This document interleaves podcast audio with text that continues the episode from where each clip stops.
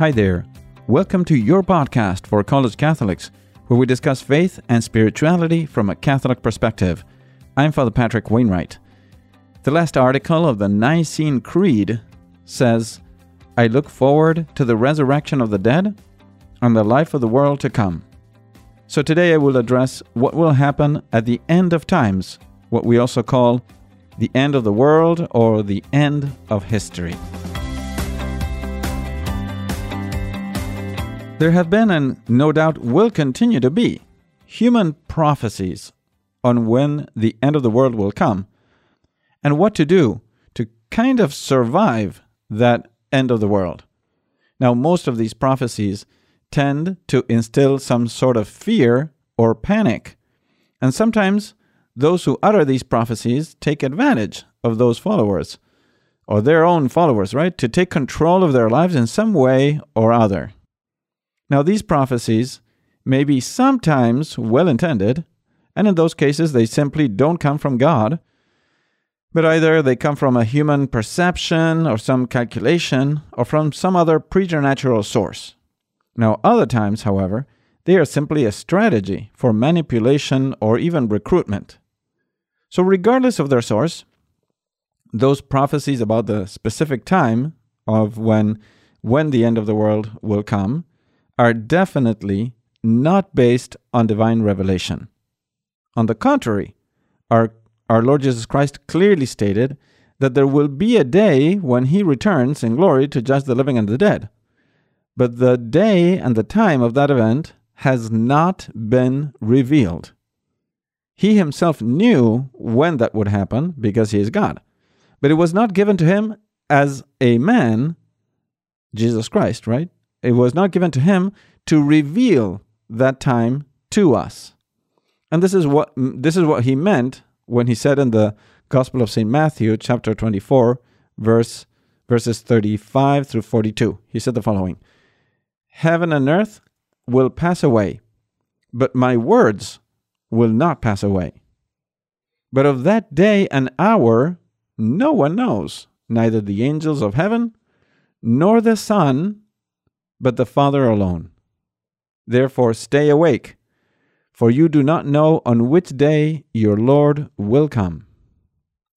After there, the words of Jesus Christ.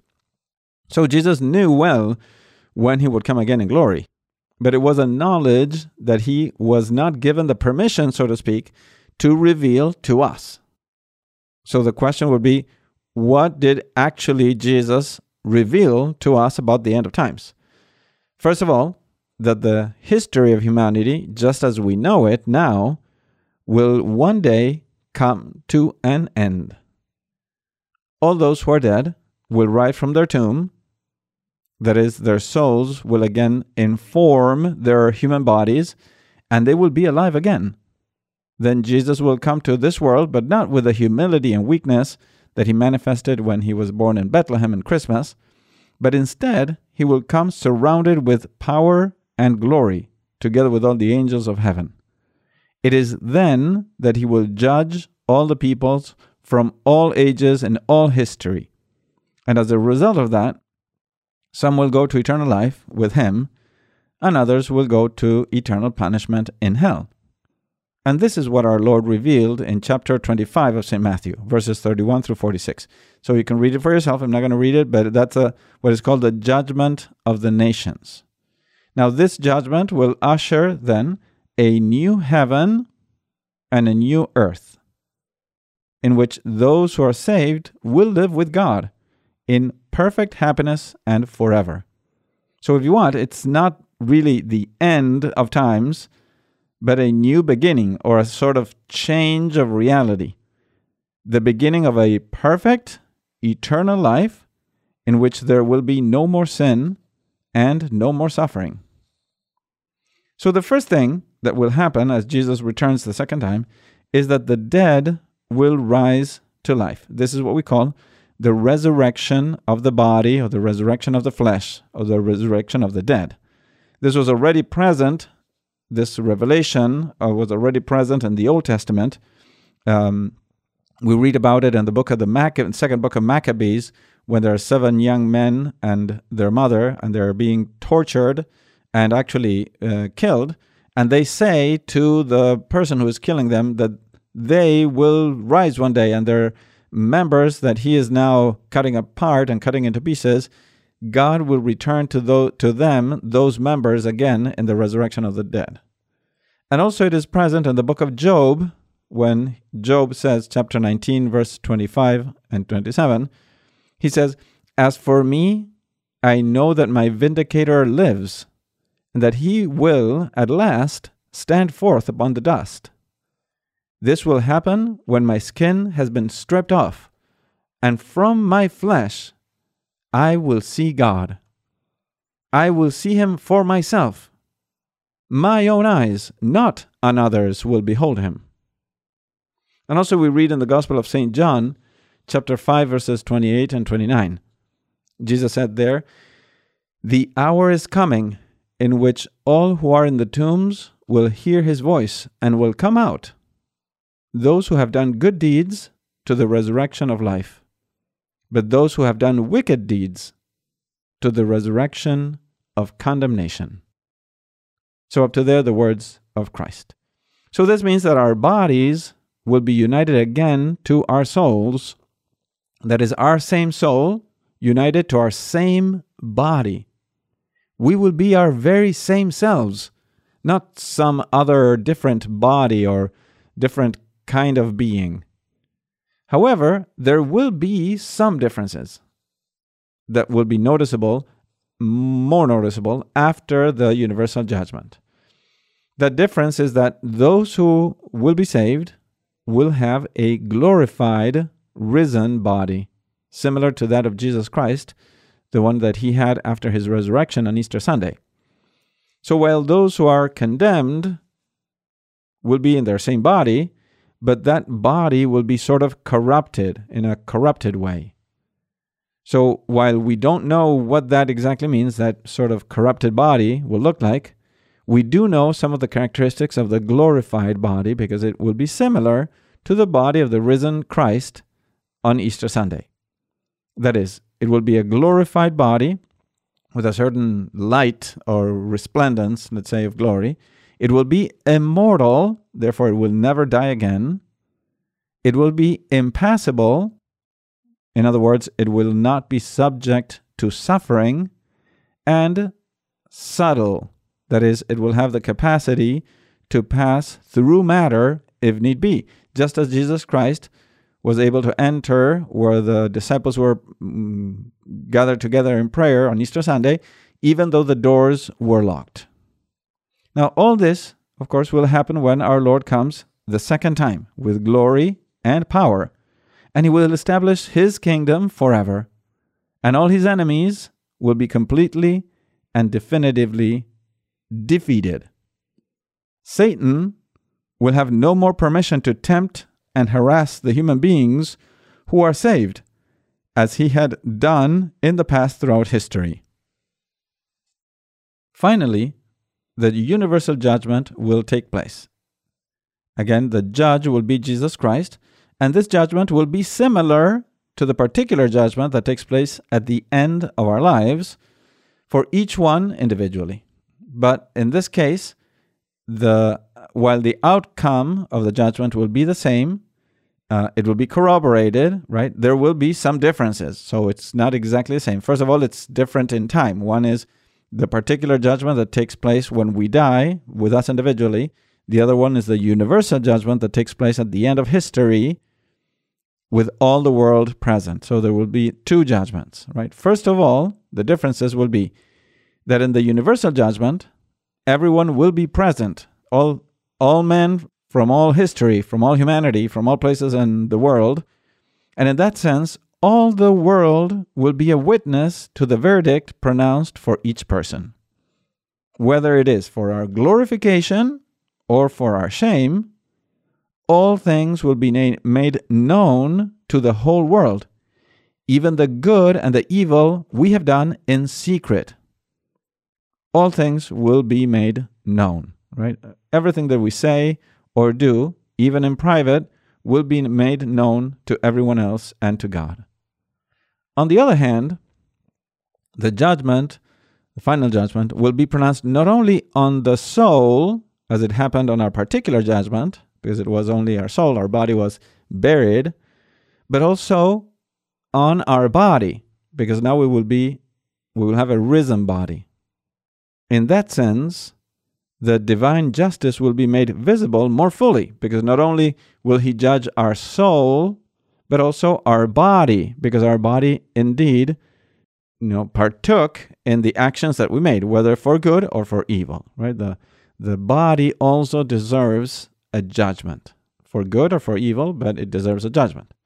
So finally all the consequences there's another difference right? All the consequences whether good or bad of our actions will also be taken into consideration at the final judgment for example if i write a good book that helps many people to come closer to god there are many good effects of that book that were not considered in my particular judgment. But all those good effects, for suppose that many people are saved thanks to the book that I write, all those good effects will be made visible and known to all in the universal judgment. Right? And the same can be said of the opposite. That is, the evil actions that we do. If I uh, gossip or if I uh, pass on uh, false judgment on people and it hurts them, even if I die and then the bad judgment continues in other people, right? And they are, uh, let's say, affected negatively, all that will be made known on the last universal judgment. All these realities of the universal judgment are artistically represented in the painting of the final judgment made by Michelangelo in the main wall of the Sistine Chapel. It's a huge wall, and there he painted Jesus Christ in the middle, the Virgin Mary at one side, and Jesus judging the whole humanity. And there you see the saints, the angels, those who are saved, the martyrs, but also those who are uh, being released from purgatory, and finally, those who are condemned, and some demons also you see there, right? So that is, if you ever go to Rome, it is something to visit and to contemplate and to look at you know uh, with with care and with attention right? And this is what i, I used a part of that uh, painting for the logo of this episode. So if you look at the logo of the episode you'll see jesus christ the virgin mary and some details very little bit but a, a, a little of the details of that incredible painting of michelangelo so I encourage you uh, to look at look for it online, right? Find it and look at it and uh, contemplate it in a sense. It's a, of course, artistic painting, a rendering, but it's very useful to to have into to take into consideration and have it in mind. So now, well, there's some practical thoughts that I thought you could take from these truths of faith. So the first practical thing is to have a vision of hope, right? Many times the evil we see in the world or the evil we have to suffer can be a great disappointment and it can be very discouraging. So much so that it seems that evil always have the up, upper hand. And this may lead us to give up any efforts of doing good and of living holy lives. Because if everyone is sinning and evil people seem to be uh, successful, why am I doing so much efforts to do good, right?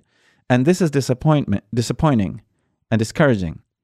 However, the knowledge that God will have the final say, the knowledge that there will be a day when all the good we have done will be rewarded, and that all the evil we have suffered will also have to be accounted for by those who, do, who did evil, this should give us an attitude of hope. Because in the end, God will be victorious. And all those who have striven to do good according to the will of God will be rewarded and they will be praised and glorified with God.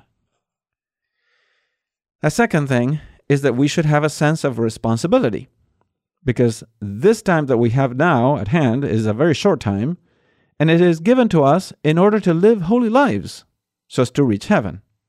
And that choice is in your hands. It is up to you, of course, with the grace of God, through prayer and God's help, but it is up to you to live a virtuous life and to reach heaven. So let us then make a good choice. Make an effort to live a holy life from now on, every day, regardless of what people around you do. A third consequence is that it should instill in you a sense of gratitude toward God, who has revealed all these things to you through the church and through Jesus Christ. And he has not kept you in ignorance or in the dark. Another consequence is that you should recognize that while all the daily concerns that you have are sometimes overwhelming, and they are concerns, I don't know, like for example, the concern to present a paper on time for your class, or to pass a test that is difficult and you don't know a lot about, and even though you study, or the concern about being able to go on a particular date with this particular person, and so forth, all those things are not nearly as important as saving your soul for eternal life, right? The saving of your soul is the most important class, if you want, the most important paper, the most important exam, the most important business that you have at hand. And this is why you want to always live in the state of grace and do good to those around you so that you can reach heaven. Finally, these realities that we've been talking about should give you a sense of concern for the salvation of those around you, for your friends in college who might be living a situation of sin, or for your family members who might be distancing themselves from God, and so forth. So you should have that definite concern for their salvation as well as your salvation. So the knowledge of these things help us to be conscious of the salvation of other people as well because it is a gift given to us so that we can be instruments for the salvation of others, right? So you first of all you should definitely pray for all those around you, for your friends, for your family members. But also you should consider different ways to see how you can you can bring them closer to God. And I can assure you that if they are saved, they will thank you for all eternity. They will never forget the good words, the good example, the good prayers that you have done for them. So that is all for today.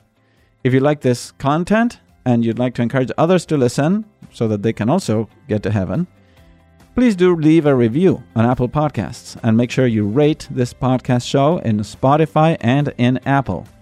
And if you have any questions or comments on this or any other episode, please don't hesitate to email me at info at forcollegecatholics.org. I would love to hear from you. Well, thanks for listening. May God bless you, and we will see you next week.